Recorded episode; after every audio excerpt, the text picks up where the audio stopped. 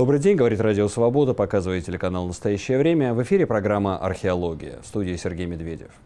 К третьему десятилетию правления Владимира Путина в России окончательно победила идея государственной мобилизационной экономики. Торжествует идея национальных проектов, больших мегапроектов власти – Енисейско-Ангарский регион, строительство больших транспортных артерий Москва-Казань или трансполярной железнодорожной магистрали. Все это подозрительно напоминает мегапроекты сталинского времени. На чьи плечи лягут тяготы мобилизационной экономики? Может ли это обеспечить рост экономики России? И ведет ли это к дальнейшей изоляции страны? В сюжете нашего корреспондента Антона Сергеенко.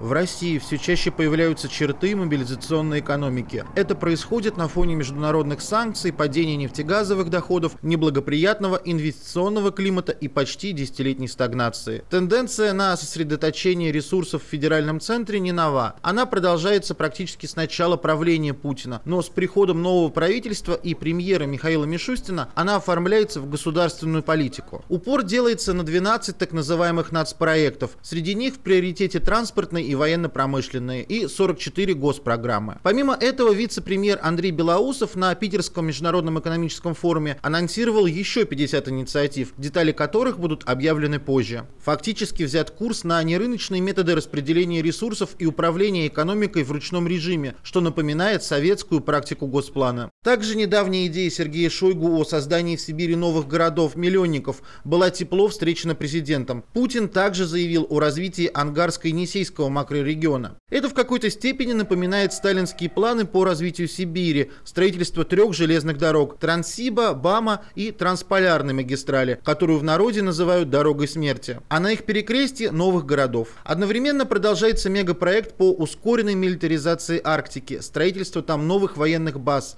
портов и аэродромов. По мнению экспертов, основными источниками финансирования всех этих мегапроектов на фоне снижения доходности от экспорта углеводородов могут стать бизнес и население. Вслед за повышением пенсионного возраста и ставки НДС планируется введение прогрессивной шкалы НДФЛ. Какой эффект даст неосоветская мобилизационная экономика и может ли она привести к модернизации и развитию страны? Обсудим эти проблемы с нашим сегодняшним гостем Константин Сонин, профессор Чикагского университета и Высшей школы экономики. Костя, добрый день. Добрый день. Ну что, вот сейчас уже по состоянию на 2021 год можно сказать, что либеральный проект в исполнении Владимира Путина окончательно закрыт. Побеждает государственническая экономика в лице Мишустина, Андрея Белоусова. Мне кажется, в плане идеологии он закрыт, закрыт давно. А если говорить про то, закрыт ли рыночный капитализм, нет, он еще, нет, он еще не закрыт.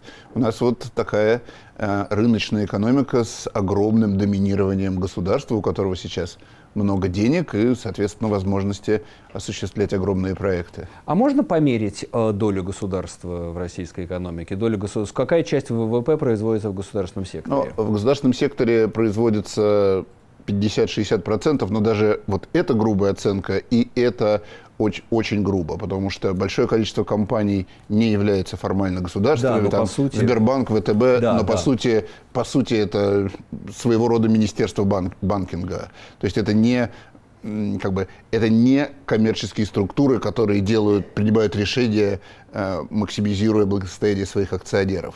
Это те, кто выполняют государственные задачи. Ну, по сути, это государственный капитализм э, в России. Это, который сейчас... я бы сказал, если мы будем вводить термин государственный капитализм, то вот он, наконец, государственный капитализм. А в смысле планирования, вот сейчас э, все больше, вот особенно это связывают с э, приходом э, Михаила Мишустина и, так сказать, окончательным уже уходом либералов от власти. Кудрин, кажется, окончательно теряет вес. Ну и вообще, это, так сказать, люди типа Чубайса уже остаются строчкой в истории. И сейчас при Мишустине все больше это напоминает какие-то черты госплана. Но мне кажется, что действительно планирование, планирование, с одной стороны, становится все больше, и во все большее количество сфер эм, вовлекается в прямое принятие решений, вовлекаются государственные органы. Например, э, при том, что и доля государства ВВП была большой и 10 лет назад, но, конечно, речь про а, прямое управление розничными ценами, например, на рынке продовольствия, она никогда не шла, а сейчас мы видим, что просто правительство пытается устанавливать цены Не то, что там э, намекать производителям, что нужно что-то делать, или вводить какие-то тарифы, чтобы менять цены, а прямо напрямую пытается диктовать, диктовать цены. Ну, нужно понимать, это все равно еще рыночная экономика, это не плановая экономика.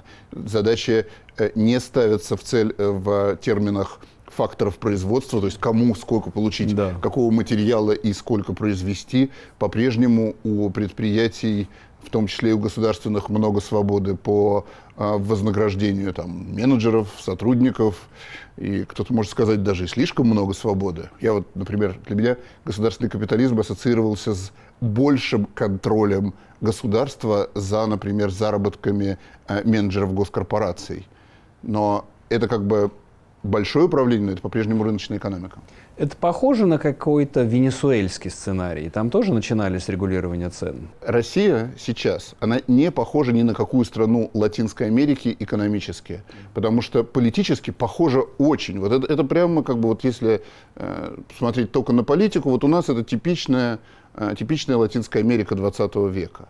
Но если смотреть на экономику, то, во-первых, у нас гораздо более развитая экономика, чем тогда были. Во-вторых, государство гораздо больше контролирует, э, контролирует в экономике. Даже сейчас венесуэльский президент Мадуро, он сидит, грубо говоря, на э, нефтяном кране. Вот у него есть этот нефтяной кран. Венесуэла обладает самыми большими в мире запасами нефти, хоть это маленькая страна э, и нищая, но у них такие же запасы, как там у Ирака, Ирана, России огромное количество нефти. Вот они сидят на этом кране, и он это получает. Все остальное он не контролирует. Он в сущности даже не контролирует крупные города. Там а, оппозиция а, владеет, оппозиционеры избраны мэрами и префектами. Но вот он сидит на этом, на эти деньги он содержит армию, на эти деньги он удерживается у власти. Он предоставляет минимум социальных благ. Он, конечно, никакого нового урбанизма своим гражданам, в том числе и оппозиционной столицы не предоставляет. То есть это гораздо-гораздо более простая вещь, в котором правительство контролирует гораздо меньшую часть экономики. А в России насколько высока а, степень контроля за нефтегазовым сектором? Вообще, насколько я помню, э, собственно, диссертацией Владимира Путина было государственное участие в нефтегазовом секторе. Но ну, То есть это изначально была какая-то, и если мы вспомним, с чего начиналась, так сказать, экономика, да, путинизма, можно сказать, да, дело ЮКОСа, то есть э, попытка взять под контроль ключевые экспортные нефтегазовые активы. Вот сейчас в этой отрасли, насколько, ну, понятно, за исключением «Газпрома», вот эм, если взглянуть на нефтяную отрасль? Насколько велика а, контроль, контроль гораздо больше. И я хочу сказать, что вот то, что было в начале президентства Путина, взятие под контроль а, «Газпрома» и э, наведение какого-то порядка в нефтяной отрасли, не будем говорить про, про ЮКОС, но вот взятие под контроль «Газпрома», я считаю, что это было абсолютно правильно. Это был эксцесс 90-х, это была Э, это была ошибка, это было безумие, что э, в сущности государственная корпорация э, финансировала там, кандидатов в Госдуму по всей стране. А, это, это было правильно. Сейчас контроль над «Газпромом» много, но это не значит, что правительство эффективно регулирует газовую отрасль, потому что правительство одновременно поддерживает монополию «Газпрома», при том, что ну, нет по существу особенных причин эм, иметь в газовой отрасли монополиста. Мы видели, как наша нефтяная отрасль прекрасно переживала тяжелые годы и потом развивалась, э, когда нефтяные компании конкурировали друг с другом. Но сейчас, э, в данный момент, вот эта вот свобода нефтянки, она осталась. Я, что ясно, «Газпром» был организован как армия, а в нефтяной отрасли был своего рода такой свободный феодализм. Но мне кажется, что сейчас это все своего рода подразделение некоторых министерств, но вот столько той небольшой разницы, что люди, работающие в этих министерствах, зарабатывают огромные зарплаты на э, том, что они работают, плюс у них там еще свои бизнесы при при «Газпроме» или при крупных нефтяных корпорациях, где они зарабатывают еще дополнительные деньги. Но в целом логика принятия стратегических решений, она не рыночная, как я понимаю. Она стратегическая, государственная, и ни одно крупное решение в нефтегазовой отрасли не будет принято без э, высочайшего одобрения. Я думаю, что было бы лучше, было бы лучше с точки зрения там, экономики, если бы, например, транспортировка газа и давно она была бы была бы приватизирована и дерегулирована. То есть не просто приватизирована, а, а дерегулирована или хотя бы дерегулирована так, как было а, дерегулировано электричество.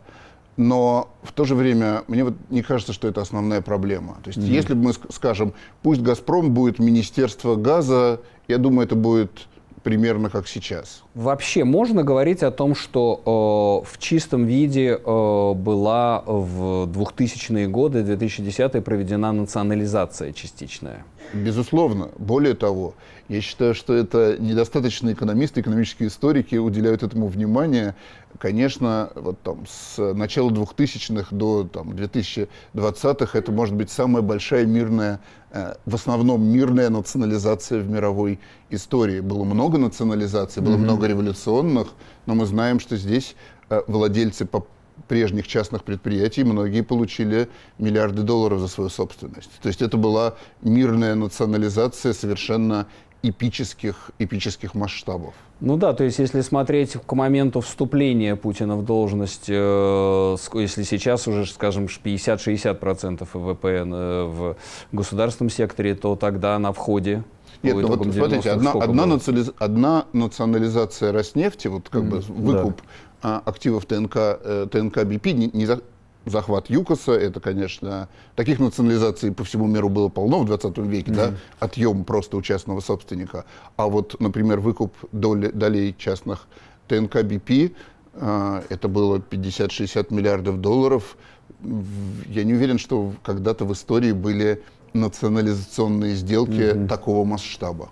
Поговорим о нацпроектах. Насколько вот, э, вот они, мне кажется, в последнее время в экономических сводках, экономических новостях занимают все большее влияние, э, все большее место. И такое впечатление, что вот эти вот мегапроекты власти, о которых там Белоусов говорил на Петербургском экономическом форуме, эти гигантские совершенно, когда читаешь, просто челюсть отваливается, что они там собираются в Арктике строить, какие-то гигантские магистрали в Сибири, Ангарско-Енисейский макрорегион.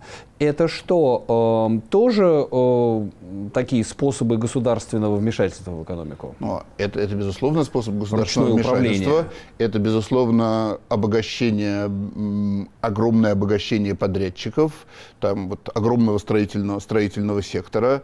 Помните, когда-то аналитик, э, аналитический отчет Сбербанка говорил о том, что вот нынешняя экономика России – это экономика а, обогащения подрядчика компании действуют не в, интересах, не в интересах акционеров, а тех, кому они заказывают там строительство или а, какие-то другие, а, другие подряды. Вот эта вся стройка, это все очень сильно в интересах этого сектора. Их лоббистская сила важна. Конечно, это напрямую связано с политикой, потому что э, в демократической стране граждане бы спросили, ну, в чем дело, почему мы тратим столько денег на э, проекты в Арктике, почему эти наши деньги не тратятся на, непосредственно на наше благосостояние. Я подумал, это же вариант ренты, да? Есть сырьевая рента, а это подрядная рента. Рента, да. рента на госзаказе. И вот что плохо, что плохо в этой ренте, это то, что это механизм в сущности а, постоянного поддержания неравенства. Мы как бы эти деньги достаются не всем в стране, они достаются вот этим там 100 владельцам строительных компаний, ну, допустим, 100 тысячам работающих на этих компаниях. Но это все равно, а, это все равно как бы поддержание неравенства. Пока будет поддержание неравенства, будет все время недовольство, все время будет левый запрос, все время будет вот такая борьба с левым запросом. Ну, то есть это, так скажем, не госкапитализм развития, а госкапитализм ренты. Госкапитализм, э, так сказать, обогащение э, узкого круга лиц. Ну, вот это вот в точности то, что Асимоглу и Робинсон назвали экстрактивные институты. Есть небольшая элита, небольшая, имеется в виду, может, в нее там 2 миллиона человек входит, э, которые получают очень много, все остальные живут плохо, и в сущности никакого развития при этом не происходит, потому что все усилия, весь государственный аппарат, все государственные институты тратятся, э, все, все силы тратятся на то, чтобы эту ренту содерж... собирать и удерживать. Но при этом часто доводится услышать, что о, остались какие-то, так сказать, остатки либерализма в макроэкономической политике, финансовой политике, что, так сказать, кубышка не распечатывается, э, идет постоянная финансовая оптимизация, оптимизация социальных расходов государства. И вот здесь якобы вот это вот наследие того самого либерализма. В России э, слово «либерал», оно давно э, как бы используется как ярлык и ругательство. В частности, оно используется, любые про прогрессисты, любые реформаторы называются либералами, даже если реформы э, не либеральные, да, ну, вот Алексей Кудрин, например, э, пока был министром финансов, там, может, самый известный министр финансов, все, что он делал э, в финансах, не имело никакого отношения к либерализму, а было полной противоположностью. Он усиливал государство. Тем не менее, поскольку это были реформы, то он э, назывался либералом. Я не знаю, что он чувствует. Или там наш с вами знакомый Ярослав Кузьминов, который государственник и прогрессист, но поскольку он все время хотел нового, то называется либерал. Так вот, в макроэкономике ну, да. слово либерал это к тем, кто э, консервативен. Президент Путин, его министры, его макроэкономическая политика, его эм, председатели центробанков последовательно консервативные. Что в этом либерального? Я, я в этом либерального ничего есть, вообще не вижу. Это, опять-таки, это государственническая это, это политика, государственническая... аккумуляции, концентрации резервов. Это это конкретная политика, она консервативная, там во всех значениях слова консервативная, она не, это не попытки подтолкнуть рост вот в области макроэкономики, это попытки удерживать стабильность любой, любой ценой. Стабильность, вот понимаем мы именно в том, что э, не будет большого спада. И я же говорю, президент Путин очень последовательно консервативен в макроэкономической политике. Если кому-то хочется это называть либеральным, у меня от этого э, развивается шизофрения. Малый и средний бизнес. Э, во всей этой, так сказать, картине, где существует огромное государство, госкорпорации, корпорации развития, э, хотя на Петербургском форуме постоянно звучало, что вот, так сказать, растут ряды малого и среднего бизнеса, но, по сути, мне кажется, здесь особенно по итогам пандемии 2020-2021 года, этот сектор уже просто ну, на грани исчезновения. К, к, к, сожалению, к сожалению, да при том, что забота об этом есть. Но дело в том, что вот малый бизнес, малый и средний бизнес, он понимается там, руководством страны, так фундаментально понимается, не как основной двигатель там, интеллектуального прогресса, не то, где генерируется новое и потом кем-то покупается. Он был этим, в сущности, в 90-е и, дву- и начале 2000-х, но он понимается не как это. Он понимается как вот что-то такое хорошее, что нужно в зоопарке вот иметь, вот вам резервация, давайте, делайте там свой вот это малый бизнес, вы только как бы Стартапы, в экономику да, не лезьте, да, как да. бы, там будут большие подрядчики, а вот тут вот и еще спрашивают, что вам не нравится, хотите мы там еще кафешки, еще к вам дорогу подведем? Его доля, как, как можно примерно оценить его долю в ВВП? А, не знаю, 15-20%, но это, это как считать. При том, И... что, скажем, в крупных э, западных экономиках э, Германии это 60-70%. Да, но главное, но главное, что если мы посмотрим на, скажем, а, экономику США, то главное в малом бизнесе это то, что он генерирует все новое. Google был малым бизнесом, Amazon был малым бизнесом. Вот как бы все, что потом становится YouTube, все, что становится потом огромной частью жизни, зоны, зоны, оно создается зона как... Роста. Да, это, это, это зона роста. Но вот мы за последний год увидели в прямом эфире, как Лукашенко убил это в Беларуси. Просто вот убил все, все зоны роста, которые у, них, которые у них были. Э, в России это не так, я же говорю, потому что есть резервации еще. А ростом у нас пусть занимается государство, есть специально назначенные корпорации развития, смотрящие люди. И... В этом смысле, в этом смысле как бы с приходом Андрея Белоусова, например, в правительство, э, как бы, во всяком случае, шизофрения из риторики ушла. Он и считает, что рост – это крупные проекты. Это государственное, да. да. Он... Ну, собственно, да, собственно, об этом и мы сегодня и говорим, о том, как государство забрало под себя экономику и все возможные зоны роста. Программа «Археология». Продолжаем наш разговор с Константином Сониным о том, каким образом Россия превратилась в государственную экономику. Каким образом, ну, если не возрождается госплан в старом виде, то государство берет на себя задачу роста, инвестиций и э, развития, не обладая для этого недостаточной компетенцией, ни, собственно, достаточными ресурсами. О том, а, как огосударствлена российская экономика, рассуждает Олег Буклемишев, э, президент Ассоциации независимых центров экономического анализа.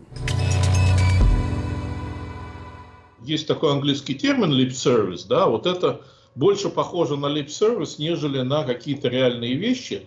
Давайте э, вот честно себе признаемся. Страна строила э, дорогу автомобильную, нормальную автомобильную дорогу между двумя крупнейшими городами, столицами, Москвой и Санкт-Петербургом, ну не одно десятилетие. Если вы сейчас начнете вспоминать, какие э, там действительно мегастройки были реализованы в последнее время, ну помимо, может быть, Крымского моста, я что-то такое, вот, мне особо ничего на ум не приходит, и э, в этой связи э, мегастройки, они ча чаще становятся таким риторическим оборотом, нежели реально осуществляемыми э, делами, реальными проектами, которые э, ежедневно двигаются, которые там э, уделяется внимание, деньги и так далее. То есть это больше разговоры и больше такой политический звон, нежели Э, какие-то реальные мегапроекты. Я думаю, что все это после выбранного периода э, схлынет и будет э, появляться так более-менее спорадически, но с меньшей частотой. Потому что не думаю, что кто-то реально мыслит о том, чтобы в Сибири построить три или четыре там, или даже один Э, большой город на 100 тысяч человек. Вот, я думаю, что даже эта задача непосильна. И в этом э, и есть основной вот пафос того, что э, нельзя использовать в сегодняшнем мире такой термин, как неосталинская экономика. Неосталинская экономика была бы, если бы у нас действительно были возможности по Э, там сгибанию, э, была какая-то несгибаемая воля и была возможность по сгибанию других воль. Вот у нас э, ни вот такой несгибаемой централистской воли, которая собирается преобразовывать все окружающее пространство, ни других людей, организаций, в том числе в рамках государственного сектора, которые согласны под эту волю гнуться. То есть у нас там ни субъекта, ни объекта для подобного рода процессов нету. Есть ряд ряд, скажем так, э, факторов, которые протекают в, в параллельном направлении, но эти факторы, они, на мой взгляд, э, ну, не дотягивают не то что до, до неосталинских, даже для, для нормальных инвестиционных э, процессов. Олег Буклемишев в разговоре с нашим корреспондентом Антоном Сергеенко. А к нам присоединяется по Зуму политолог Дмитрий Орешкин. Дмитрий, ну вот э, сейчас мы обсуждали вот эти вот великие стройки. Э, путинизм что, переходит в режим уже такого зрелого, практически квазисталинского э, режима мегапроектов, мегастроек. Мы слышим об Ангарско-Енисейском регионе, о строительстве больших железнодорожных магистралей. Насколько это все экономически оправдано? Э, ну, мне кажется, что это попытка совмещения э, очень разных стратегий, потому что инфраструктурная революция, как выход из Великой депрессии Рузвельту, например, удалась. А Сталину, например, нет. Э, инфраструктура, наоборот, во время управления товарища Сталина, транспортная инфраструктура приходила в упадок. Э, так что я боюсь, сейчас у нас эм, тоже некоторая самообольщение, что вот сейчас государство соберется, вложится в инфраструктуру и, как э, при товарище Сталине, совершит могучий рывок. Неожиданная и неприятная новость для людей, которые так мыслят, заключается в том, что сталинский могучий рывок э, был нарисован главным образом на бумаге. Да, э, строили Днепрогэс, и вся страна восхищалась Днепрогэсом, но нам забывают сказать, что Днепрогэс был впервые запроектирован еще в 1912 году, и царскими инженерами намечался к вводу, ну вот э, это, это самая замечательная э, гидростанция на Днепровских порогах, к 1920 году. А, сталинский рывок э, в первую очередь Днепрогресса позволил сдать в 1935-м, а вторую в 1939 году. Да, ее построили, но просто на 15-20 лет позже, чем построили бы при нормальном капиталистическом развитии страны. Вот в голове у наших людей очень прочно вбит колом принцип о том, что Сталин провел индустриализацию, э, но просто элементарная эмпирика, элементарная добросовестность, очищенная от этого, от этого пропагандистского флера, говорит, что на самом деле товарищ Сталин ну, я тут сошлюсь на, например, э, работу господина Харрисона и его соавторов.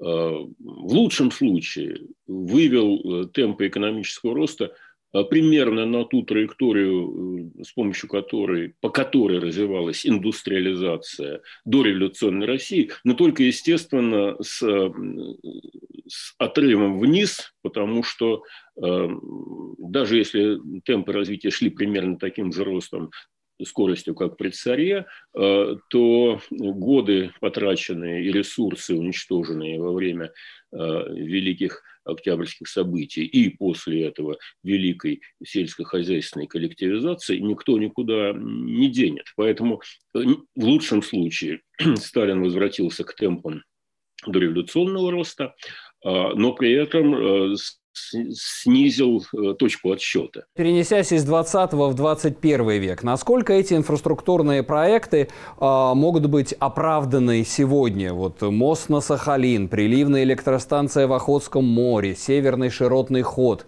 Э, что это? Это маниловщина или это действительно возможно какая-то закачка ресурсов и получение доходов от этих государственных инвестиций? Это, в общем-то, на самом деле э, некомпетентность прежде всего. Да, у страны огромные проблемы с инфраструктурой, в том числе с транспортной. А, это безусловно. Вопрос в том, что у страны нет э, достаточно материальных ресурсов для того, чтобы вложиться в эту самую инфраструктуру. А, в отличие от Америки, она вкладывала в 30-е годы эм, государство ресурсы с тем, чтобы потом передать это э, в руки частного бизнеса. У нас наоборот. У нас э, товарищ Сталин, кстати, реализовывал удачно эту идею экспроприации. Сначала давал частному бизнесу построить, а потом национализировал, обрекая эту модель на неэффективность управления. Короче говоря, у нас сейчас нет денег на инвестиции, иностранных инвестиций не будет или они будут э, чрезвычайно дорого, дорого стоить. Ну, например, для того, чтобы развивать всерьез э, Сибирь, нужны не то что миллиарды, а десятки и сотни миллиардов долларов, причем не просто вот сейчас, а в течение нескольких десятилетий. Лучше было бы, если бы начиналось это 20 лет назад. Но их нет и не будет, пока товарищ Путин будет держаться за так называемые северные территории.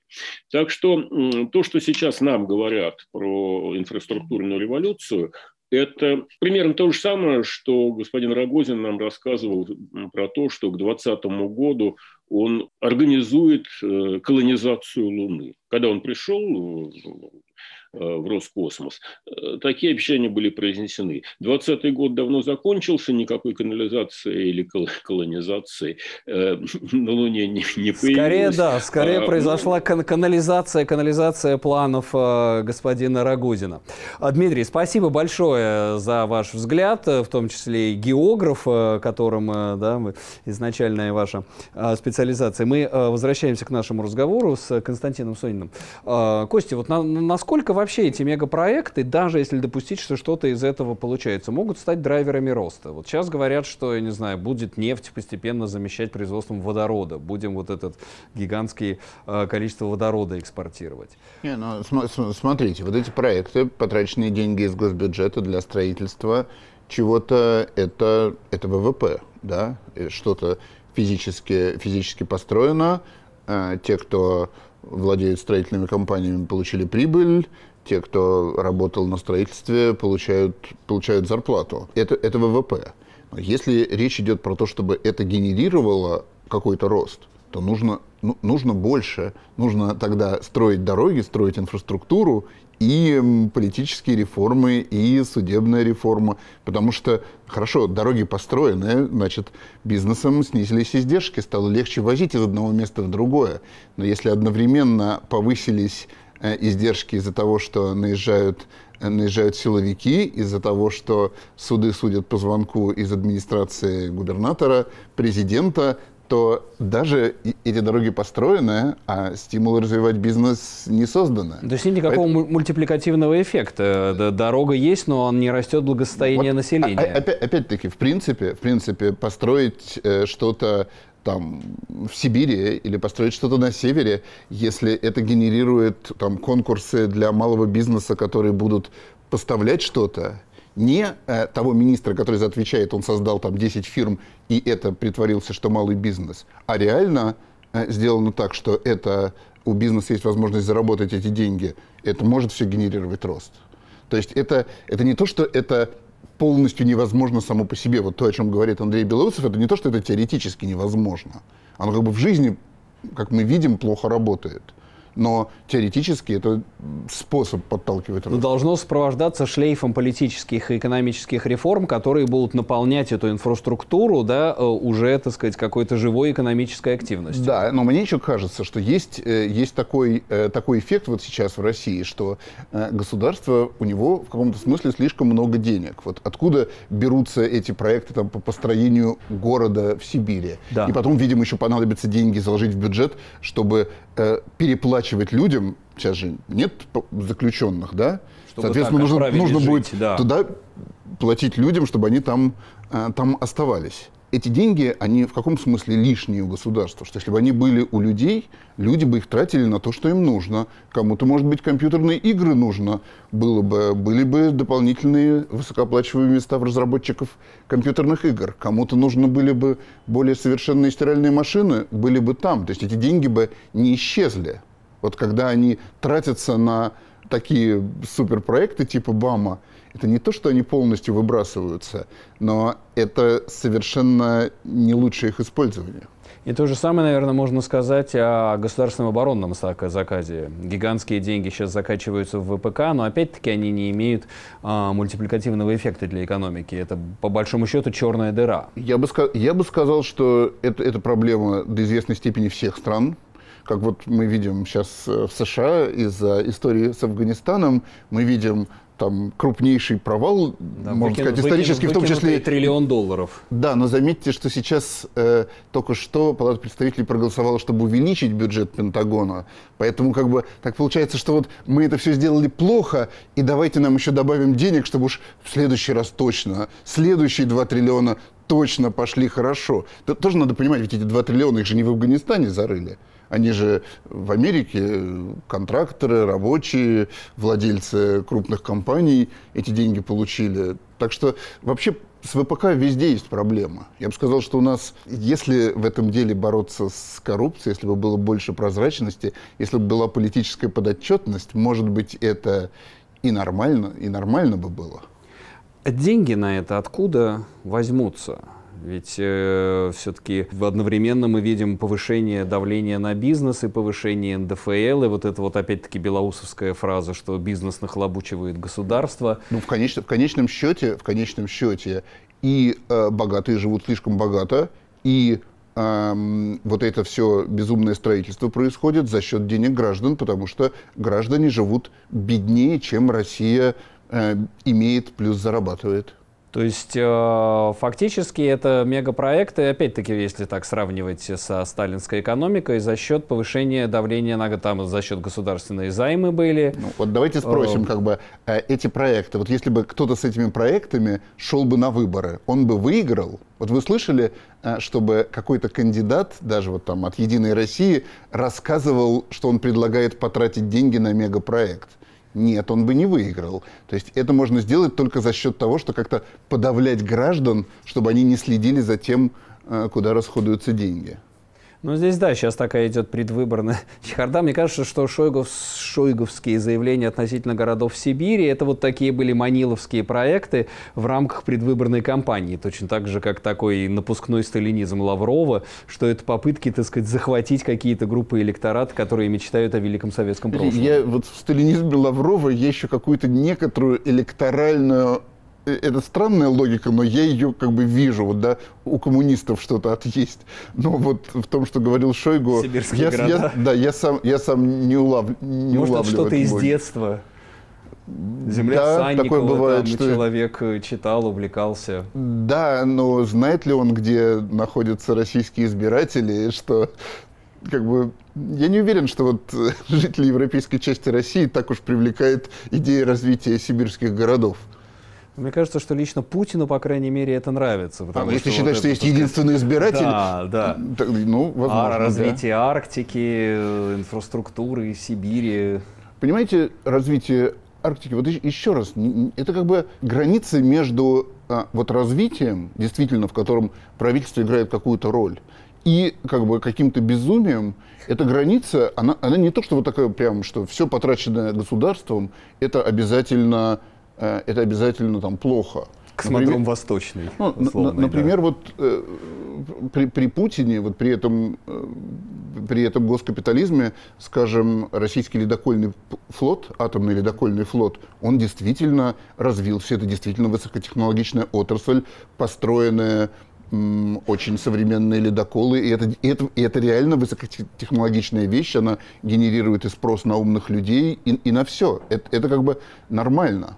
Другое дело, что там построено их 10, а если их построят, например, 150, это уже будет вот безумный советский перебор.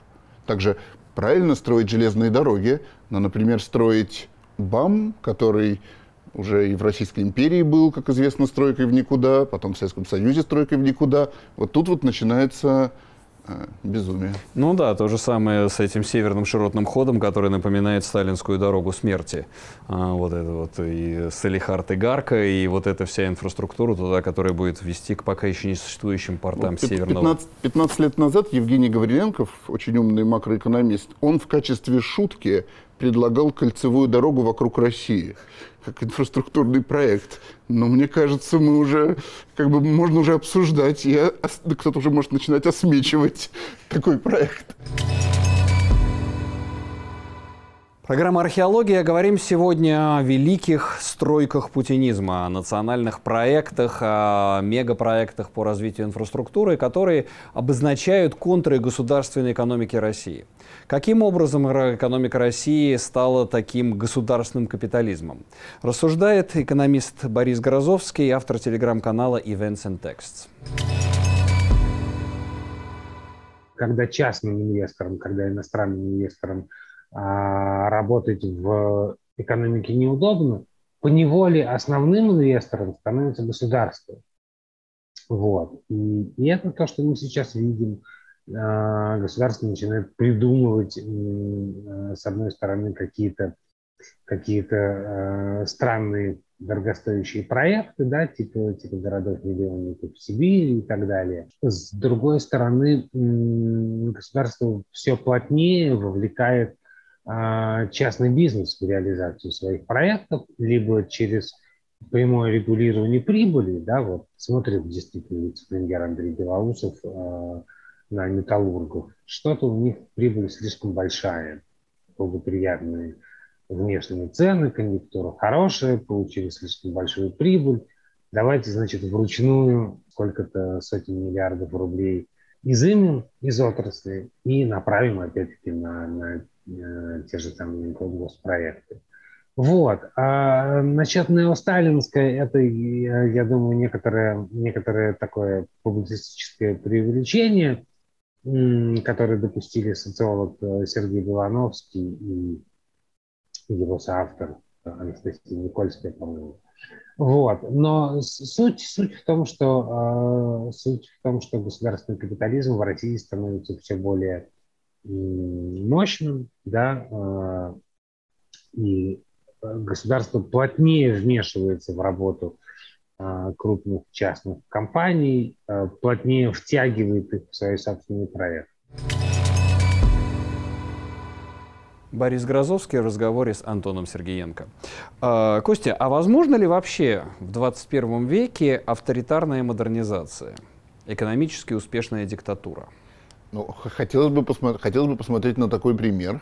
Я могу сказать, что вот у России очевидная проблема с возможностью авторитарной модернизации, потому что все предыдущие авторитарные модернизации всегда осуществлялись, во-первых, практически всегда при избыточной э, рабочей силе, то есть где-то должен быть источник э, вот эти вот миллионы, или как в случае России, Китая десятки миллионов, в случае Китая сотни миллионов – людей, которые хотят приезжать в города, э, там селиться семьями, рожать детей, работать, и как бы это сильно им повышает э, повышает уровень жизни. Вот в этом случае можно действительно осуществлять какие-то мегапроекты, которые генерируют, э, генерируют рост.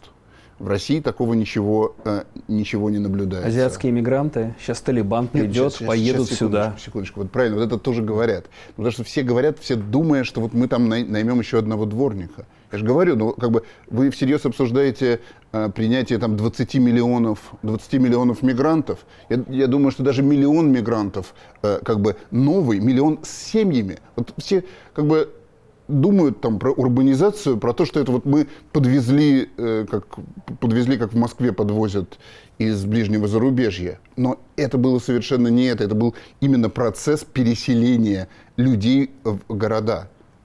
В России нет никакого потенциала, нет никакого желания в городах, чтобы туда кто-то переселился, нет никаких э, вот этих деревень, анклавов в пределах России, откуда люди могли бы переселяться. То есть вот этого крупнейшего источника буквально всех успешных авторитарных модернизаций э, его нет. Значит, в принципе, в принципе, были отдельные как бы периоды роста, вызванного решениями правительства. Сейчас стали вспоминать историю испанской, испанской модернизации на исходе уже правления Франка, уже прошла Э, гражданская война, прошла, прошла э, Вторая мировая война, в которой Испания э, не, не участвовала, прошло еще 15 лет, и потом была проведены большие модернизационные реформы. Все эти модернизационные реформы, они всегда строились на увеличении открытости. То есть мы идем от закрытой диктатуры к тому, что либо мы делаем экспортно ориентированную экономику – либо мы пускаем иностранных инвесторов, либо мы просто увеличиваем открытость, потому что нам нужно, э, нужно проводить реформы. Вот как бы я считаю, что в России есть возможности модернизации, но они все реально связаны с увеличением открытости. То есть нужно не э, объявлять кого-то иноагентами и раскручивать ксенофобию по отношению к иностранцам, а наоборот – вот представьте такое гипотетическое правительство, оно рассказывает за свои деньги на Первом канале, говорит Киселеву с Соловьевым, э, говорить о том, как хорошо э, в Германии и во Франции. Им даже говорит, что да, там на самом деле плохо, но мы будем всем рассказывать, что хорошо, потому что нам нужен рост, потому что нам нужна открытость. А вообще вот так философски посмотреть, а Путину нужен рост? От роста одни проблемы, да, если разобраться с точки зрения политики, э, с точки зрения, так сказать, волатильности социальной. Люди начинают обрастать жирком, оглядываться вокруг, э, так сказать, подниматься по пирамиде масла в своих требованиях, хотят самоуважения и так далее. Может быть, это выгодно, вот такая вот э, вялотекущая сырьевая стагнация? Я даже, я даже думаю, что это не так вот глубоко, э, не так глубоко базируется на том, что не нужно, там, чтобы поднимались по пирамиде масла, я думаю, что для президента, для его единомышленников вообще очень э, важна стабильность в таком вот как бы узком статическом смысле, что ладно, пусть не будет роста, угу. но зато мы как бы больше никогда не переживем, переживем 90-й год. И вот они как бы искренне пытаются сделать, чтобы никогда больше не было 89-го года, 90-го года, Или тем более 2011 года. 2012 да? Ну, вот я думаю, что 2011 их реально пугает, потому что они думают, что это новый 91-й. То есть э, действительно можно сказать, что э, вот эта вот э, идея роста, она отставлена. Это все осталось в путинском прошлом, э, удвоение ВВП, догнать и, Португалию идея и роста, так далее. Идея Полностью роста, заменена идеей стабильности. Да, она заменена идеей стабильности, которая вот понимается в таком именно узком смысле. Вот такая нестабильность на долгосрочном э, горизонте, а стабильность, стабильность сегодня. Пусть как бы завтра будет то же самое, что происходит сегодня. А где же тогда экономические пределы или какие-то ограничители вот этого сырьевого госкапитализма? В каком смысле? Я думаю, что э, ограничением его э, экономическим, в том смысле, что э, чтобы он не пришел к катастрофе, у него своих ограничений нет, а политические ограничения, э, мне кажется, есть. Мне кажется, что вот экономически, например, в России ситуация, она не способствует росту, но она совершенно стабильна, как защита от большого спада. Но э, вот кризис там, то, что примерно началось год назад, Я считаю, что это спровоцированный на ровном месте политический кризис, и, в принципе, э, вот еще как бы репрессии раскрутить, и можно это все обрушить. Можно просто обрушить государство, э, продолжая арестовывать вот так людей. Еще арестовать 10 раз больше людей, и э, все рухнет. То есть риски, они скорее социально-политические, а не экономические, пока нефть хотя бы находится на нынешнем уровне 70 долларов. Я считаю, что, я считаю, что экономически, э, экономически Россия защищена э, от любых падений цен на нефть. Что даже в случае, если цены на нефть будут ноль, это не будет, э, это само по себе не будет катастрофой. Как бы, угу. Если в ответ на это введут военное положение и начнут там гречку Э, рационировать, вот тогда может быть катастрофа. Но сама по себе нет. А если в долгосрочной перспективе вообще вот этот мировой энергетический переход, э, рост зеленой энергетики, возобновляемые источники энергии, и насколько это сейчас проектируется в российской долгосрочной стратегии? Ну, э, мне кажется, что вот с точки зрения российского руководства завтра оно э, должно быть такое же, как сегодня. И исходя из этого вот и будем делать, чтобы оно было как сегодня. Ну, то есть сырьевая рентная модель, она, можно сказать, что она не, нету никаких... Ну, понимаете, вы говорите, вы пытаетесь расспросить про какой-то динамический риск. Не то, что сейчас пугает, ну, а то, что что-то изменится, и на это нужно будет реагировать. Но я же говорю, мне кажется, что модель, она фундаментально, фундаментально статическая со стороны э, бедности населения э, и вообще перераспределения ресурсов, вот это вот государственный капитализм, он же, с другой стороны, если посмотреть да, на обратную сторону и сталинизма, и советской экономики, идет накачка общественных фондов потребления, да? Понимаете, вообще можно только приветствовать, что гражданам достается больше денег, и граждане живут лучше. Но заметьте, э, что граждане, э, возможно, живут лучше, хотя экономические показатели не говорят, что реальные доходы растут. Но, тем не менее, граждане все менее этим, этим довольны. Например, в этом году э, десяткам, сотни, сотням людей не дают участвовать в выборах. Десятки кандидатов находятся под домашними арестами. Никто не считает, сколько народу находится за границей. Что это значит? Это значит, что граждане хотели бы проголосовать за других людей. То есть что-то им не нравится. Мы не можем точно из этого знать, что конкретно им не нравится. Но вот им дают деньги, им в Москве строят бордюры, парки замечательные. Москва, например, город, я считаю, побеждающий весь мир по детским площадкам. Это просто луч, лучший большой город по детским площадкам в мире. Но судя по тому, что в каждом округе запрещено каким-то кандидатам участвовать, москвичам этого как-то не хватает. Ну, я здесь немножко за пределы Москвы. В целом, вот я, опять-таки, глядя на эту модель государственного капитализма, насколько а, он способен генерировать и распределять ресурсы, чтобы риском э, для его устойчивости не стала бедность, нарастающая бедность? Я считаю, что, я считаю, что надолго Россия не бедная страна, Россия богата и природными ресурсами, и у нас довольно развитая экономика. У нас экономика отсталая по меркам самых передовых стран, но она вообще довольно, э, довольно развитая и продвинутая по э, среднемировым меркам. И я вот как бы катастрофических экономических рисков не вижу. А э, политический кризис на голом месте, на ровном месте можно спровоцировать. Будет ли государство бороться а, с такой второй экономикой, гаражной экономикой, неформальной экономикой, которая тоже является таким большим амортизатором? Ну, мне кажется, мне кажется, что будет. И, в принципе, в какой-то момент в какой-то момент это может понадобиться. Там Венесуэла это такой пародийный, пародийный пример, но можно вспомнить, как это развивалось, развивалось при Чавесе. Чавес э, пытался и, и пытался серьезно снизить неравенство. В стране с очень высоким неравенством он пытался э, делать разные перераспределительные программы. И пока денег было много, это было просто перераспределение, что-то у него получалось. Но потом, когда денег стало меньше, он, например, попытался контролировать цены.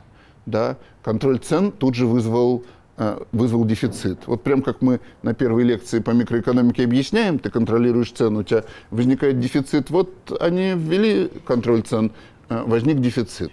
Тогда что делаешь? Он попытался национализировать торговые сети, Но потом оказывается, что нужно национализировать магазины. Получается довольно абсурдная вещь. Эта страна вовсе не тоталитарно-социалистическая, угу. но они действительно попытались национализировать магазины. Магазины стали закрываться. У них э, за последние 10 лет чуть ли не 15% населения беженцы в соседние страны. То есть, в принципе, если агрессивно двигаться по этой дорожке, э, пытаемся бороться с э, растущими ценами, то, в принципе, можно довольно быстро дойти до какой-то э, каких-то катастрофических последствий. Но надо понимать, что это все-таки глупые политические решения. Но в России возможно такое? Ну, что значит? Особенно в, в могут, ли, могут ли быть в России приняты глупые политические решения? Я, например, считаю, что вот все, что творится э, относительно политической оппозиции, относительно Навального, это все глупо. Вот помимо как бы того, что это нарушение прав человека, там все такое, что в этом нет глубокой стратегии, это неправильно и глупо. Ну это да, это, мне кажется, достаточно такие эмоциональные решения без стратегического просчета, они на каких-то таких а, но вот в экономике, возможно, тоже будут приняты подоб, подоб, подобные же просчеты, в том числе с этими, так сказать, мегапроектами, куда уйдут бюджетные ресурсы. Ну вот меня, меня больше напугали попытки вот того, что делать там с ценами на гречку и с ценами на сахар. Потому что, хотя эти попытки, они там проходят только последние годы, и то они уже, я слышал про цены на сахар, успели промахнуться в обе стороны. То есть они уже успели и назначить слишком низкие, и слишком высокие высокие, и, в принципе, следующий шаг, конечно, если ты регулярно промахиваешься с назначением цен, это что-то национализировать всерьез, уже как бы туда каких-то людей назначать в компании, чтобы ими управлять.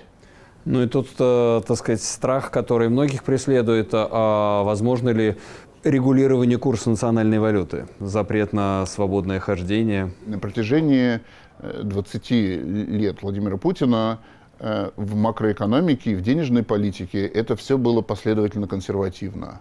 Да, все-таки как бы жесткая фиксация курса валюты, э, национализация там, банковских счетов, это было бы радикальным отступлением от этого. То есть мне кажется, что это, это как бы противоречит логике. Скорее из серии таких народных страшилок, чем из логики нынешнего режима. Я, я считаю, что появление таких страшилок – это пока, некоторый показатель недоверия. Понимаете, там в демократической стране граждане думают, вот мы думаем, что наш президент не сделает какого-то такого безумного там, ну, национализации да. банков, потому что иначе мы его не переизберем. Но вот если граждане начинают подозревать президента, что он может у них отнять вклады, значит, они сомневаются и в в его подотчетности. Проблема, да, в отсутствии встроенных предохранителей в России, которые предохраняют нас от совершенно безумных решений и шагов. Ну что ж, спасибо за этот разговор. У нас в гостях был Константин Сонин, профессор Чикагского университета и Высшей школы экономики. Но от себя скажу, вспомню тот давний эпизод уже почти 20 лет назад, когда Путин обещал, э, что Россия будет как Корея, но правда, как шутит тогда, он забыл уточнить, какая Корея, северная или южная. Так что в данном случае с огосударствлением российской экономики экономики Россия все ближе приближается к северокорейскому пути. Это программа «Археология». Меня зовут Сергей Медведев. Оставайтесь с нами. Радио «Свобода» и телеканал «Настоящее время».